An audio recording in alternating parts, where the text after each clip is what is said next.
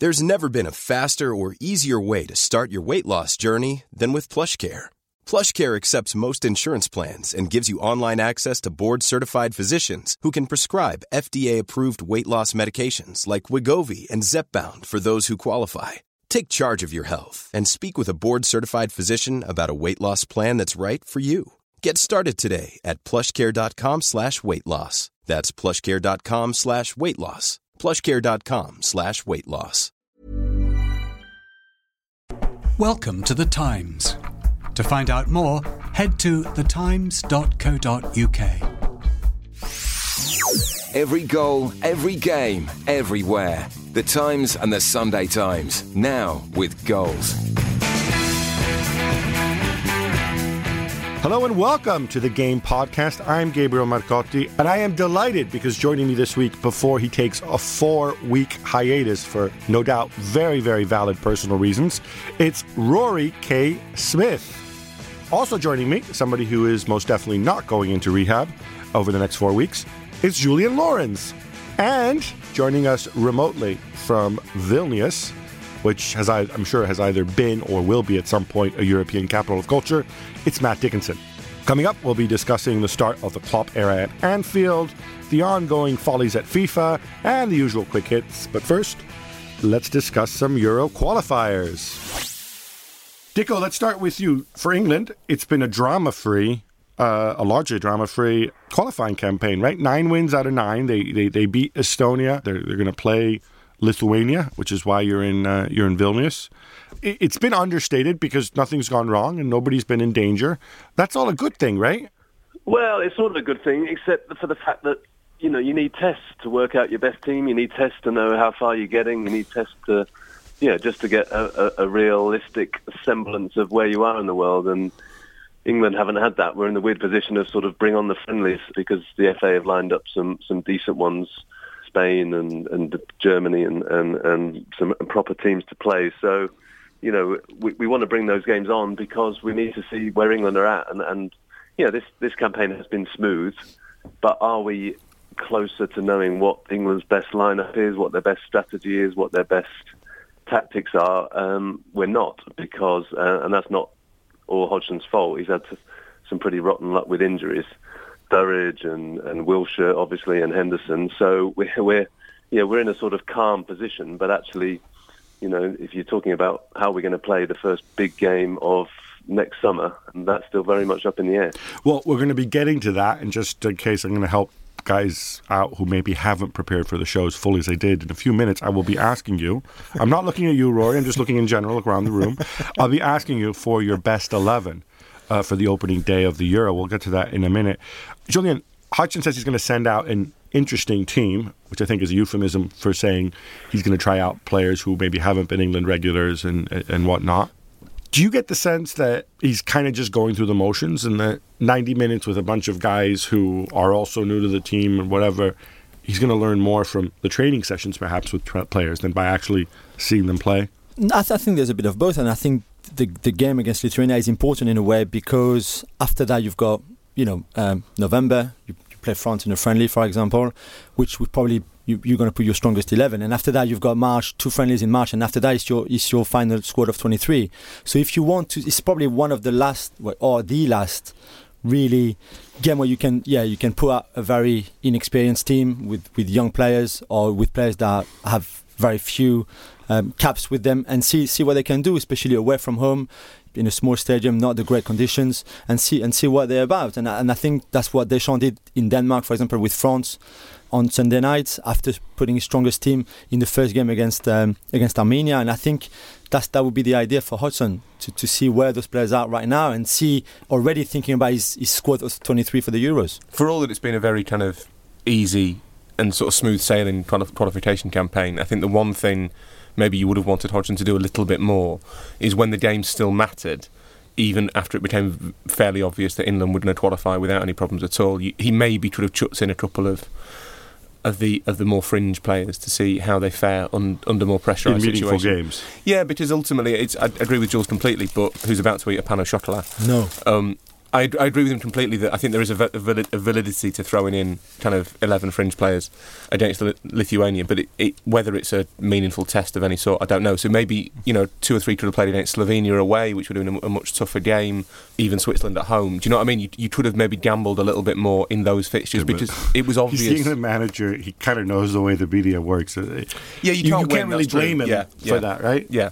Dicko, you don't you don't blame him for for not playing the fringe players for, for not adopting the Rory K. Well, we've seen. I mean, we've seen 31 players. I think it'll be by tonight in in this qualifying, and you know, sometimes with these stats that come through um, about the lack of English players in the Premier League, you, you're, you're quite surprised to hear there are 31. But you know, I mean, the pool. The, the, the, the trouble with England, obviously, is the you know the is the thinness of it, isn't it? I mean, we're not. You know, if we lose Wilshere, it's not like we've got two or three just like Wilshere, or if we, you know, if we lose a particular player, it's not, you know, like other nations more blessed with abundance. We don't have so sort of lots of similar options of similar caliber, and that's the problem when you start getting down talking about sort of fringe players. Well, you know, Jonjo Shelvey, you know, I just don't think is going to be good enough, um, and yet he's starting a, a qualifying game away. So, you know, say some of that circumstances has been forced on him, but you know, the fact is we need to, as as best we can, get to see something like a first eleven on the pitch uh, and see how they click. Speaking of that first eleven, this is the dreaded moment I told you would come. It's the opening game of the Euros, and I want to hear your England eleven. I'm going to start with you, Julien. And Julien, I, I'd like you to pretend that you want what you think is the best uh, England eleven, not just the England eleven that French people would love to see because it'll stink it up and be terrible. Okay. So I go for Joe Hart in goal. I go for Klein at right back. We assume that everybody is fit. We yeah? assume We- that everybody is fit. Except Right. set, it's maybe Luke Shaw, because he's unlikely to be fit. He wouldn't have. St- yeah, uh, well, yeah. So Joe Hart in goal, Klein at right back, Baines at left back. In the centre, I go for Stones and Smalling. I, I, I play 4 2 3 1. In my two midfields, I've got Wilshere and Henderson. I've got Barkley behind Sturridge. And I've got Sterling on one side. And I've got Alex Oxlade- uh, I've got Theo Walcott, sorry, on the other side with Alex Oxlade Chamberlain on the bench, Rooney on the bench, Kane on the bench, Wow. Jones on the bench. No Rooney, no Hurricane, no. I think Ross Barkley for me is in better form right now than than when Rooney. If if everybody's fit, you know, we said everybody would fit, so that means in my head that Sturridge would have had a good run of games and the club at Liverpool. I think for me, he starts up front. Rory, Hart, Klein. I would, I would say we don't know the, the ones we think it will be, or what we would, what we no, would say. the one, the one that you think the one it that I would be. pick. The one that so you I would, would, be. I would say Smalling and Stones. With No love for Jags and his experience, no. I think he's great to have in the squad, but I think I think Smalling's actually been one of the best Smalling players in and England this Jones? year. Yeah. Smalling, Phil Jones? No, Stones. Oh, Stones. Stones. Okay, sorry. Um, Smalling and Stones. Kieran Gibbs at left back. Really? Yeah. Interesting. And I Assuming that everybody's fit. assuming yeah? everyone You'd apart, have, you'd have Gibbs ahead of apart from- Baines. apart from Luke Shaw is, fit, Okay. is fit. Yeah, I think Shaw, if Shaw's fit, which I don't think he will be, then I think Shaw plays. But yeah, I'd have Gibbs ahead of Baines. Then I think Hodge, I think Hodgson wants to play 4-3-3, but I don't think he's got the players to do it. To be honest, so I think it'll be 4-2-3-1 uh, with Milner and Henderson in midfield. The, crea- Ooh, the so creative option. No passer midfield then. No, I think he might. Initially, because of Wilshere's injuries, I think he might. So Wilshere's fully fit Yeah, in this scenario. He's Will- Jack played- Wilshere is never fully Are fit. you not listening to the, the rules? All We said ev- assuming everybody's fit and that's played. Wilshere and all right, if everyone is, is fully fully fit, fitter than Jack Wilshere has ever been, then Wilshere and Milner, uh, with Oxlade Chamberlain on the right, Rooney in the hole, Sterling on the left, and Sturridge up front. Again, no love for the Hurricane. Okay. Dicko, you, you, you you obviously watch more of England than any of us, Oh, aren't I spoiled? so no pressure there. Uh, no, I'm, we're pretty we're pretty similar. I reckon Hart, Klein, Smalling, Stones, left left back is the is the problem. I mean, and Gibbs is uh, is a a risky choice. Bertrand um, only come back from injury, not done enough. I mean, if Shaw's got any chance of being fit, and yeah, but uh, I'd I'd have taken Ashley Cole to the last World Cup. So that's uh, I think left back we're we're struggling. I think uh, Wilshere and Henderson midfield. I think uh, Walcott, Rooney, and Sterling. This is assuming Rooney has played his way into form this season, and Sturridge um, just probably ahead of Kane uh, at the top of it. If you remember back to the Switzerland game away in Basel, he played the three in midfield, didn't he, with with Delph? And I think against better quality opposition. If it, it's no point speculating who they who they play in the first game, but there will be there will be at least one other decent team in their group. Oh, yeah, it's actually interesting. I, I thought Delph was actually a pretty important part was, of this yeah, when yeah. fit. Obviously, he's out now, but Yeah. you know, in our But then little you- scenario, everybody's fit. But then you have the other issue of, of will Del, how how much will Delph play at City? You don't know. You do have Henderson and Milner are basically the same player, but one's five years older than the other. You really think that? I think they're very similar. Yeah, they offer a very a very similar skill set. we've we've got this perfect record, and yet we're a million miles from knowing the best team. We, he, he played a, a lot of the qualifying with a diamond, with Wilshere at, the- at the bottom, and I don't think he'd do that against anyone half decent. We've seen one formation, then we've tried another, and we probably think he'll go back to something that we tried two years ago. This is why I say, uh, you know, maybe in Roy's head there is absolute clarity about the team he wants to play. But that clarity has yet to be shown to the rest of us. The diamond, the diamond's not a bad option though, is it? Does you play No, Wilshere at the base, sure. you have Hil- Milner sure. and Henderson running, and then you have Sterling at the tip. That that's not. I'm not sure. I Do don't, I- I, don't, I I don't- don't think I can don't- Euros playing playing diamond midfield. I'm not sure I care enough And about I- the England formation. To and I Yeah, I- I- no, no, Wilshere, I and Wilshere can play there anyway. It's, it's always been a forced debate for me. I Dicko, just to wrap this up, I mean, we mentioned we mentioned Wayne Rooney, and I, I, you know, obviously you talked about him playing his way back into the team. Do you think that maybe at some point in his development, Rooney stopped seeing football in quite the same way, and instead of regarding the game as the one that he played as a child with a with a bottle of squash, stop laughing, with a bottle of squash on the side of the road, enjoying his heart, it became something else to him. Do people think that Rooney could be in decline? That this season could be very, very, very average, and then and then that could become a big issue no, the 'cause Euros? people have been saying it for the do? last five years, and he doesn't decline. You know why he doesn't decline? Because for all the crap that people say about him, he is objectively, I think, as technically skillful as almost any other English striker. No, but that, there's not. Right? When he be 45, he'll still be skillful. That's, that's I don't think that's the issue. right? Yeah, yeah. so you're talking about what? The athleticism? no, I'm talking like what, what, what kind why of would job? he decline? What kind of job? Well, if you know, if he if he's not decisive, if he doesn't score, if he doesn't give an assist, if he's very. But he does continue trans- scoring and giving assists. Look, look at the numbers from last season. No, no. Well, yeah, but I'm talking about this season. So far with United, you can't tell me that he's been super decisive. We've seen him more transparent than anything else. Which of United's attacking players have played well this season, apart from apart from Martial in tiny spurts? True. Mata. That's not my point. My point is Mata, on who plays from yeah. a standstill and sprays the ball around because the guy can't run. I mean, I don't. You know, I did this this this continuous, like self harm. There's something wrong No, with Rooney and no. this and that. He's going to become Gazza. Enough. No, I said I love Rooney. I'm just saying that could he become an issue comes June where he obviously be the captain and in the 23 man squad. But uh, the question is, do we play him or not? Does he bring enough? The, the question maybe is the, the, the question you're and they will asking is any- any the question debate. you're asking, and we'll ask Roy and we'll ask Dicko because you're probably best place to answer is if Rooney doesn't merit a place in the side, does Roy Hodgson have the cojones to, drop him? Well, this is what we've been longing for from England managers for a while, isn't it? No, no sacred cows. I mean, it's you know um, we've been stuck with it, and again, it's just down to the shortage of yeah, the the, the lack of options has been a problem, and that, that's compounded the sense that you know star players are, are picked automatically, and on the one hand, it's a Rooney issue uh, and a Hodgson issue because you've got to have the cojones to do it. But it's also a broader England issue of having the confidence in, you know, Plan B, Plan C, and Plan Plan D, and I'm afraid we haven't had the talent pool to push the star players enough. Well, if you if you have Sturridge and Kane on in rich veins of form towards the end of the season, Or Walcott, since Walcott or is now a striker, right? then then you do. But Walcott, you can fit into a side. Even, even if Walcott's playing as a striker for Arsenal, Hodgson would get away with saying, right, he's on form, he plays right wing for England. People would accept that. But if Sturridge and Kane are both in, both playing really well, both scoring goals, and Rooney's playing like a drain, and Hodgson decides that he wants to play 4-3-3, that's when it becomes an issue. If you can put Rooney in the hole, then Rooney will play in the hole. I think Barkley is an amazing talent, and I think I think he will be. If he con- you know if he continues the season that he's, he's had so far, I think he'll be crazy not to at least give him a chance to start the Euros. Let's move on to some of the other uh, other qualifiers. As you guys know, I, I love this qualifying campaign. I don't if I don't sound very excited about international break, it's because I don't get excited about international breaks.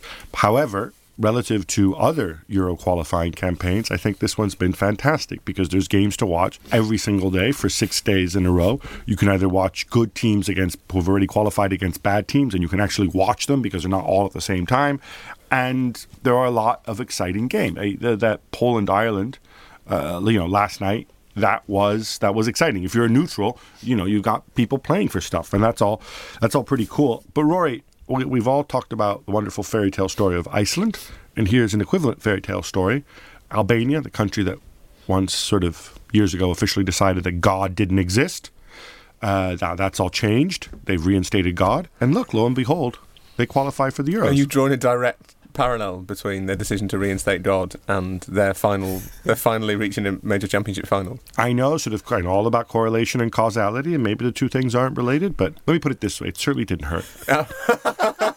Neither did appointing an Italian manager, I might add. No, so yeah, I, I, a great job. I was in Albania last week uh, for their game against Serbia, which, as fans of uh, riots will know, was the reverse fixture of the game in Belgrade last year, which ended with a drone being flown onto the pitch. Flying. So I have to ask because James Montague, who's at the our colleague who's at the game, he kept tweeting that there was a sniper on the roof. The Elbasan Arena is quite small; it's quite low slung, and there's three tower blocks that overlook it. And they, t- the Interior Ministry of Albania told all the residents they weren't allowed on their balconies. They had to stay away from their windows, and they weren't allowed to permit guests from midday on the day of the game. They were shut. They shut down the tower blocks. They shut all the roads around. They shut the road from Tirana to Elbasan at 12 o'clock. Uh, the game kicks off at 8.45 local time, and it was all to avoid trouble, because Albanians and Serbs don't like each other because of the thorny issue of Kosovo, right? So Albania lost the game to Serbia, which was very, everyone was very disappointed. This sort of eerie silence, uh, but fortunately for those of us who were quite touched by the Albanian stories, it's a very small country, it's a very poor country. They've never been to a major finals before. Uh, they then won in Armenia last night on Sunday, which means they have leapfrogged the mighty Danes, uh, bringing to a close Morten Olsen's international career and they have qualified for their first ever major major finals, and it's with, wonderful. With a team that's actually, I mean, the, the sort of the Albanian Kosovar diaspora is is, is enormous so for Switzerland, whatever. But the, by the same token, like you look at this starting eleven, it's a pretty crummy team. They're not great. I will, and yet in terms of individual talent, so should we be praising their Italian manager? They had and his assistant Paolo Tramezzani, former Tottenham legend Paolo Tramezzani. They had George Graham's sworn enemy. Two or three quite talented individuals. The, the only the, the, most famous names named to English listeners will be Lorik Cana, who's played for Sunderland, who's now at Nantes. They've got two or three playing Serie A. Uh, quite a lot who play in Switzerland, including Taulant Xhaka, who is Granit Xhaka's brother. Not as good, despite uh, his name. Not as good. Uh, they're not. They're not brilliant. They're quite kind of tight and compact, and they're decent from set pieces. So D- De Biasi, the manager's done a done a brilliant job. But what's really interesting is that half of the sides, the 28 players I think they called up, 13 were born in Albania. 14 were born in Kosovo and one was born in, in Germany. So it's, it's this once in a lifetime thing because obviously Kosovo next year should get UEFA membership. Yeah, and have a national team. Which means that in the future, members of the Kosovo diaspora who currently elect to play for Albania may well. Or Switzerland. Or Switzerland. May well elect to play for Kosovo instead of Albania. And that means that Albania have had this sort of expanded pool of players really for the first and only time in their history. So this, this was their one, their one shot at getting to a final. And they did it. It's great we hear about national teams coming together and being greater than the sum of their parts. Is there is there a parallel there, perhaps a little bit with the um, between Albania and the, the Republic of Ireland, um, who of course beat Germany and then suffered that that late heartbreaking loss to Poland? You know, I was skeptical about the expansion of, of the tournament, and still, I mean, until we've actually seen the tournament itself, you know, we can can't be sure how it's going to um, how it's going to play out. But I think what it has done is is give hope to a lot of nations that you know. I mean, we, we're we're very alive to it because of the the home nations and the, and the Republic of Ireland suddenly you know being the some of the big winners of of, of expansion because you know it, it, it's changed the ambitions, um, the hopes, uh, aspirations of the of the middle the, the middle group of, of European nations or middle middle to lower group of European nations whether that would last if you know if if it wasn't so sort of alive to us uh, is is is an interesting thought. Mm. But but who so but who, who do you think is not going to be happy about it? Well, until we've seen the the tournament itself, I mean, one of the joys to me of the Euros was the fact that you know you tended to lurch straight into huge games. I mean, it felt sort of you know knockout sort of you know uh, football right from the start. You tend to get a Portugal v France or a you know, Germany v Holland, um, right, right at the beginning, you tend to have that sense of, you know, this is incredibly immediate, big games, you know, big nations under pressure right from the start. I suspect there'll be a dilution of that. I mean, that's almost certain that there'll be a dilution of that. Now, whether that actually affects the tournament will have to be seen. I mean, whether you know we will be excited about can Wales cause an upset, we'll be excited about Northern Ireland causing an upset. So, say from a home nation point of view, we might actually still think the Euros itself are fantastic, but the finals were always going to be the, the bit of this that was affected potentially for the worst, not qualifying. There's, there's, there's two things I think that are quite interesting. One is that Dicko's right that it may well be that you might get like a Germany Albania. You might get a couple of weaker groups in the finals where where there are more straightforward games than there normally are in the Euros. I think the, the, the, the new round, the new the new knockout round might be slightly worse than the quarterfinals. Uh, that was the Euros selling point, but a lot of the teams who qualified, who were smaller countries in inverted commas, would have qualified anyway because they've won their groups. Do you know what I mean? They've done through automatically. It's not right, so they're not as bad as you think they are. Just yes. you don't recognize. Whereas teams yeah. like Holland are, are yeah. in serious danger of not qualifying. In fact, will almost certainly not qualify. Yeah, um, but not even Holland. Like Turkey, Sweden might not qualify. Well, I think when one, of, out of, one out of Holland yeah. or Tur- Turkey will get to the playoffs and presumably yeah. qualified. But just now, for us in France, because I'm, I'm, I'm here, I'm, I'm you know I'm representing the, the Euros in my country. It's you know it's great because we'll have a million Brits coming over in the summer, which is going to be great. I think the atmosphere. It was fantastic last no, time in Marseille. They loved it. It was brilliant. Great day out. Yeah. It was not their fault. But you know, I think I think I think uh, we're very happy in France to have the extended version of the Euros. Although, like you know, Rory and Dicko said, I think the Euros used to be more difficult to win than the World Cup mm. because you had such a concentration of strong teams in a way. I know you disagree, but I think I think the Euros were always the Euros tougher. were never more difficult to win than the World Cup. It's just an absolute nonsense. I don't think ab- it is. Listen, listen, and even players used to say it. You can get a player to say, come on, we've all spoken to players. You can get a player to say just about anything. Yeah, but what, right? you, you, can't no, disagree with what Dicko says, that the, no, the difference I, I, between the Euros was that, that you went part, straight into those big okay, games. That part, well, first of all, that's I agree with Dicko that that's how a lot of people feel. It's not how I feel. That that's it's not exciting for me to see supposedly big countries. Like remember the last Euros? Like was it was it Holland and Germany in the same group? France and England. Yeah, but you, yeah, France. But you exactly. France. Yeah, so, so, what? I mean, but just I, take the groups of the World Cup, the group stages of the World Cup and of the Euros. There's there's no debate that the, the ones at the Euros are far more competitive than the one, at, but which is normal. But that's not true because you it saw is. it at the last World Cup, where simply because you can't name any Costa Rican players except for Keylor Navas and Bryan Ruiz, then Costa Rica go and finish ahead of Joel Campbell and Joel Campbell. Sorry, and then, Oscar, then Costa Rica Duarte. Go, what? Oscar Duarte. Stop it! You, you had to pull out the Oscar Duarte. Okay, but then. then Costa Rica go and, and they whoop Italy and England and they finish ahead of them. No, but, I mean, it, it doesn't mean that you can have but, upsets but at the World I Cup. Think, no, but but it's not upsets. It's, oh, it sorry, this, no, this is the notion that it, it, has to be an upset because no, you don't know these people. No, it's the same do thing. know them, but you don't tell me that on oh, paper. Yeah, okay, okay, yeah, you're telling me that Costa Rica beating Italy is not an upset. Come on, don't well, tell me you saw this one coming. No, but, but yeah. what but but what I would say is that the gap we, we fall prey to the hype and we don't understand and we still can't wrap our heads around it that this isn't the FA Cup we're talking about. That once you get into the competitive game, the gap between the players that we all know and recognize and the guys that we've never heard of because they play in Central America or whatever really isn't that great. And evidence of this is when the World Cup went to 24 teams into 32 teams, right? There were people saying, like, oh, look, you know, Brazil will beat Zaire 9 0. Well, other than Saudi Arabia on several occasions, and I believe uh, Honduras, was it, was it Hungary and Small details are big surfaces. Tight corners are odd shapes. Flat, rounded, textured, or tall. Whatever your next project, there's a spray paint pattern that's just right. Because Rust new Custom Spray 5 and 1 gives you control with five different spray patterns. So you can tackle nooks, crannies, edges, and curves without worrying about drips, runs, uneven coverage, or anything else. Custom Spray 5 and 1 only from Rust-Oleum. It's that time of the year. Your vacation is coming up. You can already hear the beach waves, feel the warm breeze, relax, and think about work. You really, really want it all to work out while you're away. Monday.com gives you and the team that peace of mind. When all work is on one platform and everyone's in sync, things just flow wherever you are. Tap the banner to go to Monday.com. When you make decisions for your company, you look for the no brainers. And if you have a lot of mailing to do, stamps.com is the ultimate no brainer. It streamlines your processes to make your business more efficient, which makes you less busy. Mail checks, invoices, legal documents, and everything you need to keep your business running with stamps.com. Seamlessly connect with every major marketplace and shopping cart.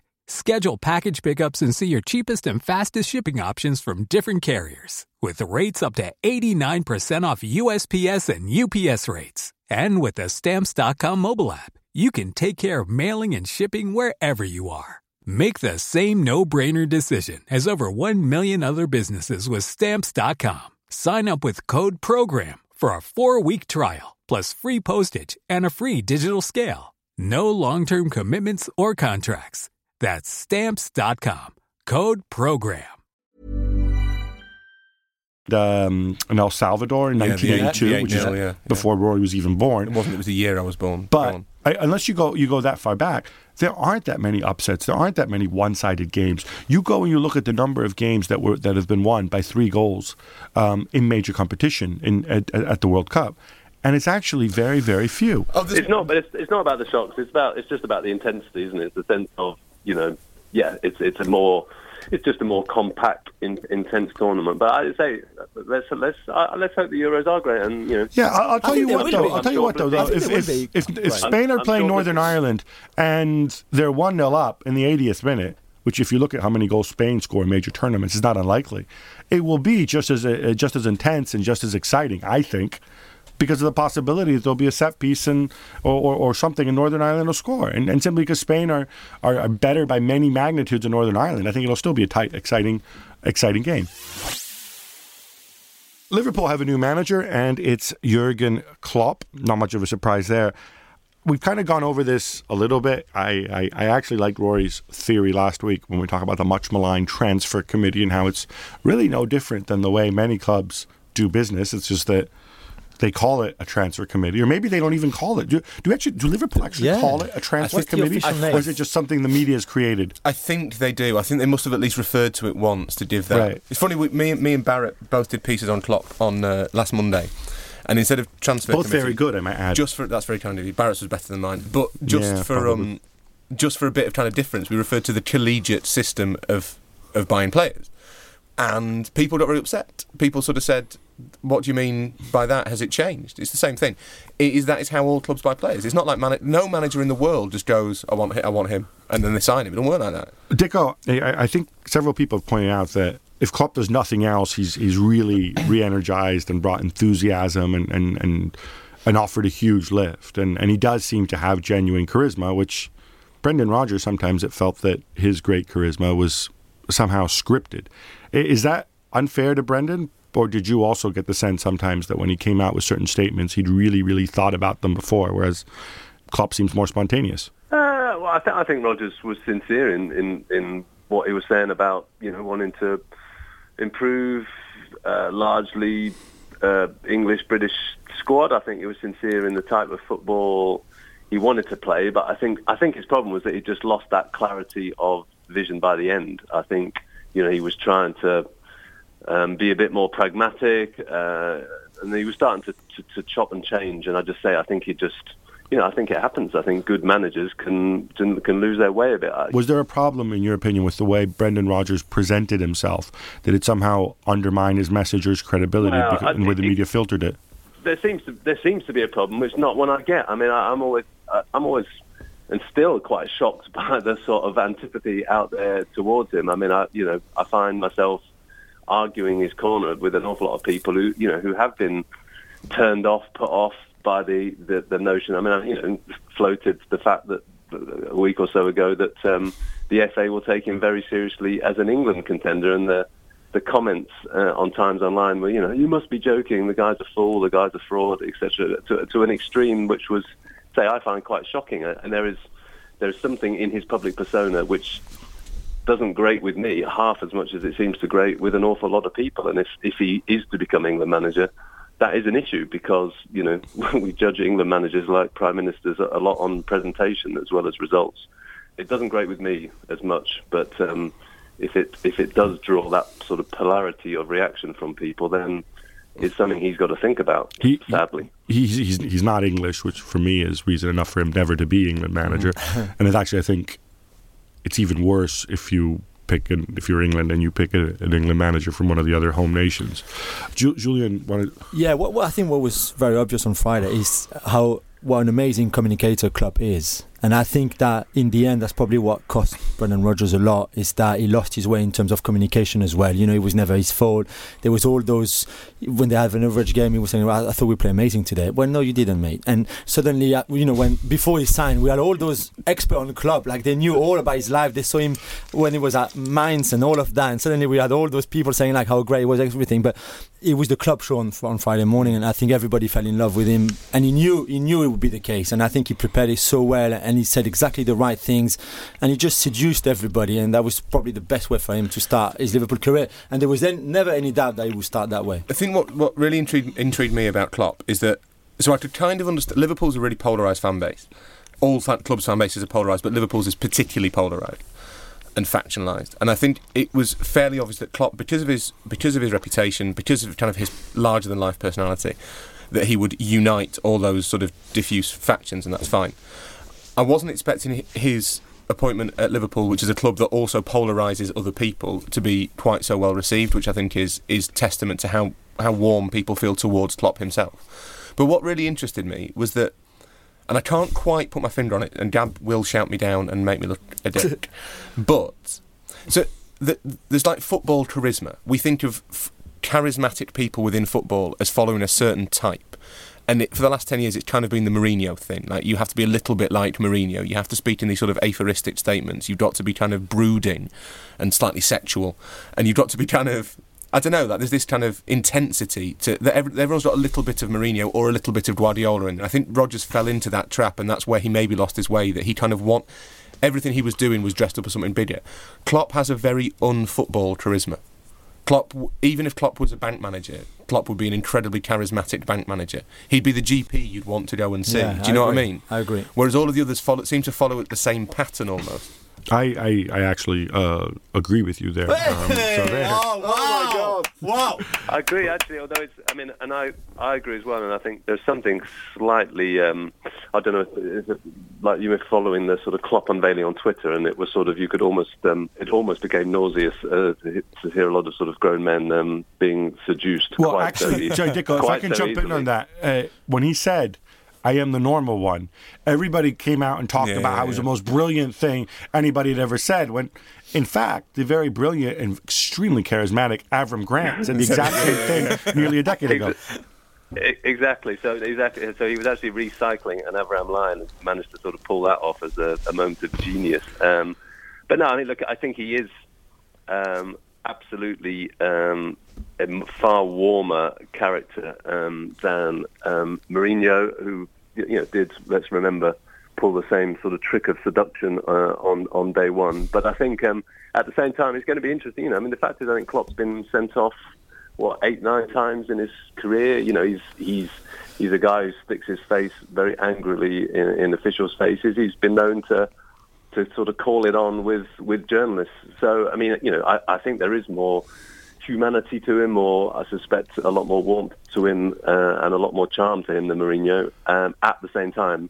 You know, this was day one, um, and I think there's bound to be some turbulence on the way. I mean, we say we, we sort of we see him, I think, on from this side as as this guy who sort of, you know, is is like this all the time with a big smile on his face, and actually he can he can rage and fume and and be as blinkered as any manager out there. I mean, they're all they're all mad in their own different way. Dicko, uh, join me in some uh, in some time travel here. It's uh, May 2018. We're we're all we're all getting really really excited and looking forward to uh, the World Cup in Russia. Um, Klopp is the Liverpool manager, and he has achieved minimum results to keep his job. What are those minimum results in your mind? Well, again, this is you know it's a great debate because the fact is on you know I wrote about this when he got the job, but Liverpool's sort of people talk about putting Liverpool back where they belong. Well, you know if we you know we're all bound up with sort of financial power of a club at the moment. Back where Liverpool belong is fifth place in, in, in the Premier League. I mean that's that is where they belong. At, at, at the moment on on clout, on you know, on on sort of the muscle of the club. So if you get in the top four, you're overachieving. Clearly, the the club themselves have aspirations for that. They think Klopp is an overachiever, and, and I think well, his, his record shows that he is. I think he will get them, you know, around the top four. I suspect because there's always a you know a bit of turbulence. There's, you know, look at Chelsea this season. Chelsea might be uh, you know their their blip may continue a while. There's there's an opportunity there this season to, to maybe hit the top four, but I think FSG want a, a someone who can consistently overachieve, right. and um, that's that's no small feat. Right, moving on to FIFA. FIFA in the headlines again. We had a mini FIFA debate last week. We kind of have to do another one this week because Michel Platini and Sepp Blatter are both suspended. I'm assuming you guys all know the the background, so I'll just jump to the present. Um, on Thursday, UEFA meet and they basically have to decide whether they they're going to continue backing Michel Platini, and I think Platini needs to convince them that he will be cleared of these charges. Uh, one alternative, of course, is for them to field another candidate, like a Michael van Praag or a, or Luis Figo, who would then step aside if Platini is, in, is indeed cleared, or they could just break the glass and wheel him out if Platini continues to be in trouble. And then uh, a week after that is also a FIFA Executive Committee meeting at which they will likely vote to postpone the election and buy everybody more time.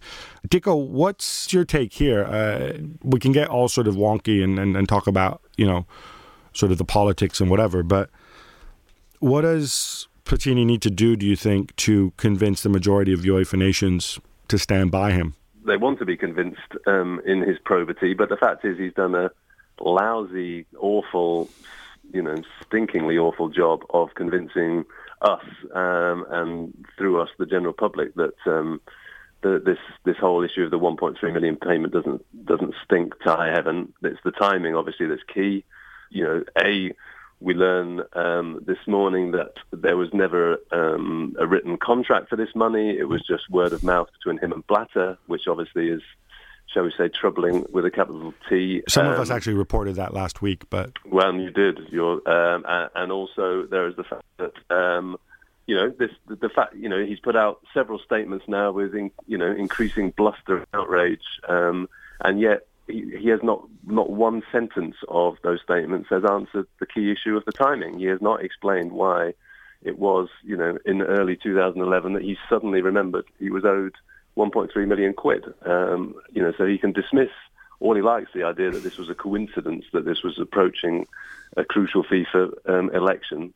But unless he comes up with a coherent explanation, I'm afraid everyone's going to think it, it's, it absolutely stinks. The public are not, obviously are not the electorate on this. It's you know, and and say I, I think the European nations want to stick to stick by by him. I think he's got enough um, sway. I mean, as we've seen with our own FA, that uh, you know they've got themselves into a terrible hole um, backing him and, and don't know how to get out of that hole. Right, enough of that. Let's move on to some quick hits. France didn't play any qualifiers, but he did get plenty of friendlies and most recently beat Denmark 2 1 with Olivier Giroud scoring two goals. Julien, is it fair to say he's more important to Les Bleus than Le Gunners right now? No, because he's not. He hadn't scored since March against Denmark at home, so the form Maybe is not you should great. move and play in the Tippeligaen for Michelin.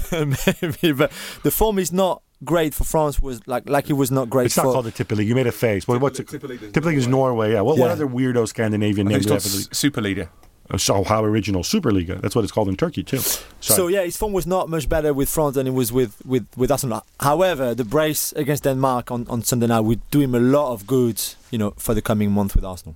Big Sam Allardyce is the new Sunderland manager. Dicko, is it an enlightened choice for what Sunderland need right now? And um, why does he seem to divide opinion so much? Uh, is it an enlightened choice? I think it's an improvement. I think it's a, a rational, rational choice. I think, um, I think he has a decent record, um, decent record at a few different places. Um, people get sniffy about him. You know, there was that sort of nonsense about the Newcastle way when he went up there, which um, was a load of nonsense. Um, what is the Newcastle way? Um, no, I think I think he's. Uh, I think they may still struggle because I don't think they've got a great squad. But um, if you want to try and get out of the, the mess they're in, I don't know where else they were going to turn. Only one player playing abroad has been picked for England since 2010, as we read in Bill Edgar's excellent column today. Rory, can you name him? And is this actually a big deal? And I want to stress, Rory has not read Bill Edgar's piece. Yes. So he's doing this entirely from memory and from his deep knowledge of England squads past. Uh, no, I have read Bill Edgar's piece. And he cheated. Did you know it? Did no, you know? the answer is Scott Carson, who played for Bursaspor in Turkey. Um, the Is it a big deal? I It is to me. I think it would be better for English football if more players moved abroad. I understand that there are lots of arguments about why that wouldn't work and why it's not a great idea, and it's certainly not a panacea. But I certainly think it should be encouraged. We football is a global marketplace. It seems bizarre that English players seem to think they are exempt from that. Although there are a lot of young kids uh, who are now starting to go out. There's three or four in Germany. There's a couple in France. Uh, who are going to take advantage of the continent's wonderful uh, youth systems and high quality of life. When you I say agree. kids, you actually mean like children, or do you mean players we've actually heard of? 16, under sort 20, 15, 16, 17 19, year olds, yeah. yeah, yeah well, guys 19. who couldn't make the cut at Arsenal or Liverpool. No, no people who made the choice. They tend to have gone from the smaller clubs, high quality academies. There's a couple have gone from MK Dons, for example. Of Crystal Palace to Mönchengladbach, yeah, yeah. Lens. Yeah. Yeah. One at Stutt- Danny Collins at Stuttgart, yeah, there's a few. Interesting. Absolutely horrid day for Tim Krul. He wasn't even supposed to play uh, for Holland against Kazakhstan, but then Jasper Cillessen gets himself injured in the warm up. Plays and uh, suffers knee ligament damage. He's going to miss the rest of the season. It's another massive blow for Newcastle, Julien, and uh, for our friend Steve McClaren. We're going to see more of Rob Elliott, who has 18 league starts since 2011, or perhaps Karl Darlow, who has yet to play top flight football. Uh, please assess the loss. I think it's the worst thing that could happen to them. They could have done without Papiss Cissé, without Sissoko, without Coloccini, but but not Krul, who's you know arguably you know didn't have the, the best of start of the season, but still probably their best player, and I think it's a massive blow for them. And I just can't wait to see Rob Elliott playing again. After the offline Dutch video uh, experiment, we're getting a real live one, albeit in non competitive games and across the pond. Uh, Dicko, you've written about this more than once, but in two different leagues. So please tell us more. Uh, yeah, well, finally, I mean, it's, it's, isn't it crackers that it's taken this long? The MLS um, being sort of, you know, go ahead. Um, types are trialing the first live experiments of video uh, replays. The Dutch wanted to do it, but in FIFA, uh, on on the uh, the FIFA members of IFAB blocked it in their stupidity. If there's one thing that is just so stupid, we've had this debate on and on and on. Can video replays work? Should it work? How might it work? And yet no one has ever bothered to even find out. Um, God bless them, are going to at least try. They think it can work. Let's see. And let's see how it works. Let's see what can be improved. Let's see what needs tweaking, what needs extra trials. But finally, finally, we might actually have some evidence for this endless um, debate. Amen to that. Uh, I'm, I'm, all for testing like this. And uh, incidentally, in case you're wondering, I know people will tweet about this. Dicko is the only person on the show who is allowed to refer to it as the MLS. Everybody else will get shouted at if they call it that. Victor Valdés is reportedly being treated like a pariah at Old Trafford. His locker was cleared out in the summer. He's training on his own at weird times to ensure he doesn't run into any real Manchester United footballers. Um, now, he's come out and he's stressed that he's done nothing against the club, uh, or that he has nothing against the club. It's evidently a personal problem with Louis van Gaal. Rory, how did it come to this? And should Valdés be getting legal advice? Well, presumably he is. Uh, you'd have thought so. It sounds, if, if the reports are true, then it sounds like he maybe has a case for constructive dismissal. Although people in football are very reticent to involve stuff like that. Well, and you presume United have that very fancy lawyer, is it Maurice Watkins, right? So you, you presume that they're doing everything just to stay right on the right side of. So yeah, um, it's it's all related to what happened last season when Valdés arrived on a free transfer. Uh, depending on who you believe, Valdés either didn't have a problem at all and behaved very well, and did what was asked of him, uh, but was disappointed not to play more for the first team, uh, or he refused to play for the under 21s and had a bad bad, atti- bad attitude and was not particularly pleasant to some of the young players around. Uh, the what I believe we have to call the Aon training complex, uh, and who says that? Who refer- refers to the Aon? Tra- ridiculous. What do we? I don't even know what Aon do. Um, but yeah, so that's that's it, and it seems very intractable. It's very odd. I find it very strange, I've got to admit, that they that they haven't just sat down and said, right, we'll release you from your contract. Let's do a deal. They clearly don't want him around. He doesn't want to be there. It's bizarre. It's really quite bizarre. They're not prepared to sit down and say, right, enough's enough. I, I, I would guess that maybe they want to send a message to other to other guys. He was curious too because the, the deal with uh, Besiktas, I think it was in, in August, was was all set, and then Besiktas did what right, the version I heard. They did what clubs do in that situation. They said, "Oh, by the way, you know how we said we were going to pick up this much of his contract? Uh, actually, it's only this much, so you guys have to pay him off and whatever." And and then it all collapsed. But I suppose at that stage, United were rather busy with De Gea and Martial and whatever else, and it kind of fell through the cracks. But Very sad. Gab, one for you. I heard something about a mysterious football leaks website data dumping contracts onto the web. What is the deal with that? Oh, thank you for asking, Rory. this is a story which got hasn't gotten that much attention here, um, but it's the Football Leaks uh, website uh, hosted on the uh, hosted on Live Journal, I believe. It started maybe about two weeks ago, where every day somebody started posting new details about contracts, about uh, third party ownership deals, mostly involving sport, uh, Portuguese clubs. There's stuff on there on, on Marcos Rojo, on Radamel Falcao. It's not that there's anything necessarily, these don't necessarily allege any illegality, although you can look at it and you can maybe extrapolate it because it's basically a, a big data dump. It looked to me more like somebody wanted to send a message look, we have this information and we can disseminate it if you don't do as we say. Lots of mystery and rumors and conspiracy for which you could get in trouble for suggesting who's behind it, but I think most people have a fairly clear idea who's behind it. Uh, interestingly, while the site was still up as of last night, the actual contracts themselves, because you, you, you basically you the contracts are a big file, so you have to they're hosted somewhere else in this thing called Yandex, which is like Google Archive, but for Russians. They're not available on there anymore. So those of us who downloaded everything and keep it on a secret zip drive in an undisclosed location uh, still have access to this information. I'm really curious to see what happens with this and whether the stuff will go back up. But it does this kind of show you that in football, if somebody wanted to make a lot of stuff public, um, there are people out there who do it, and it does make you wonder about security as well. Right, that's all we've got time for this week. Many, many, many thanks to my excellent guest today, Matt Dickinson, all the way from Vilnius on his roaming, Rory K. Smith here in the studio, and Julien Laurens. Rory, you're leaving us for four weeks. I am. That is true. Hugely disappointing. Uh, but Julian, you'll be back here next week. Uh, Yes. I won't be back because I'm going away as well. I'm not going away with Rory, in case you're wondering, uh, but I'm going on holiday. So you there. are invited if you want to come. Woo! Let's see. Do I? Where are you going? Uh, we're going to New Zealand. Are you going on your honeymoon? Yes. You're kind of a freak show. You're kind of weird. I'm going on my honeymoon. watch. You can I want to bring Gab along. You That's kind of sad. You can't come for the duration, but if you were in the area, we could have dinner. Be nice. He's like Justin Bieber apparently on honeymoon as well. Yeah, they, so this, he this walks what they naked called, no, but, everywhere. no, but what, what they called these? They're called buddy moons, where you take your friends with you as well. That, I think it's quite a nice idea. Wow. way. Yeah. Well, uh, see, maybe maybe you even consider that because you haven't been living in. If you hadn't been living in sin all these years, then uh, um, then then you'd actually be excited and would only want to be with your better half on your honeymoon, rather than bringing along random people. So anybody anybody out there on Twitter, if uh, it's it's uh, what Rory Smith Times, if you want to go and join him on his uh, on his honeymoon, yes, in New Zealand, I'll be posting on the Football Leaks website details of the hotels where he's staying as well as his travel arrangements. in Christchurch. Um, remember, if you press that subscribe button, uh, you'll hear from us every single week. And remember, you can get exclusive football, rugby, and cricket highlights free as part of your subscription. It's just £12 for a 12 week trial. Uh, just search The Times online.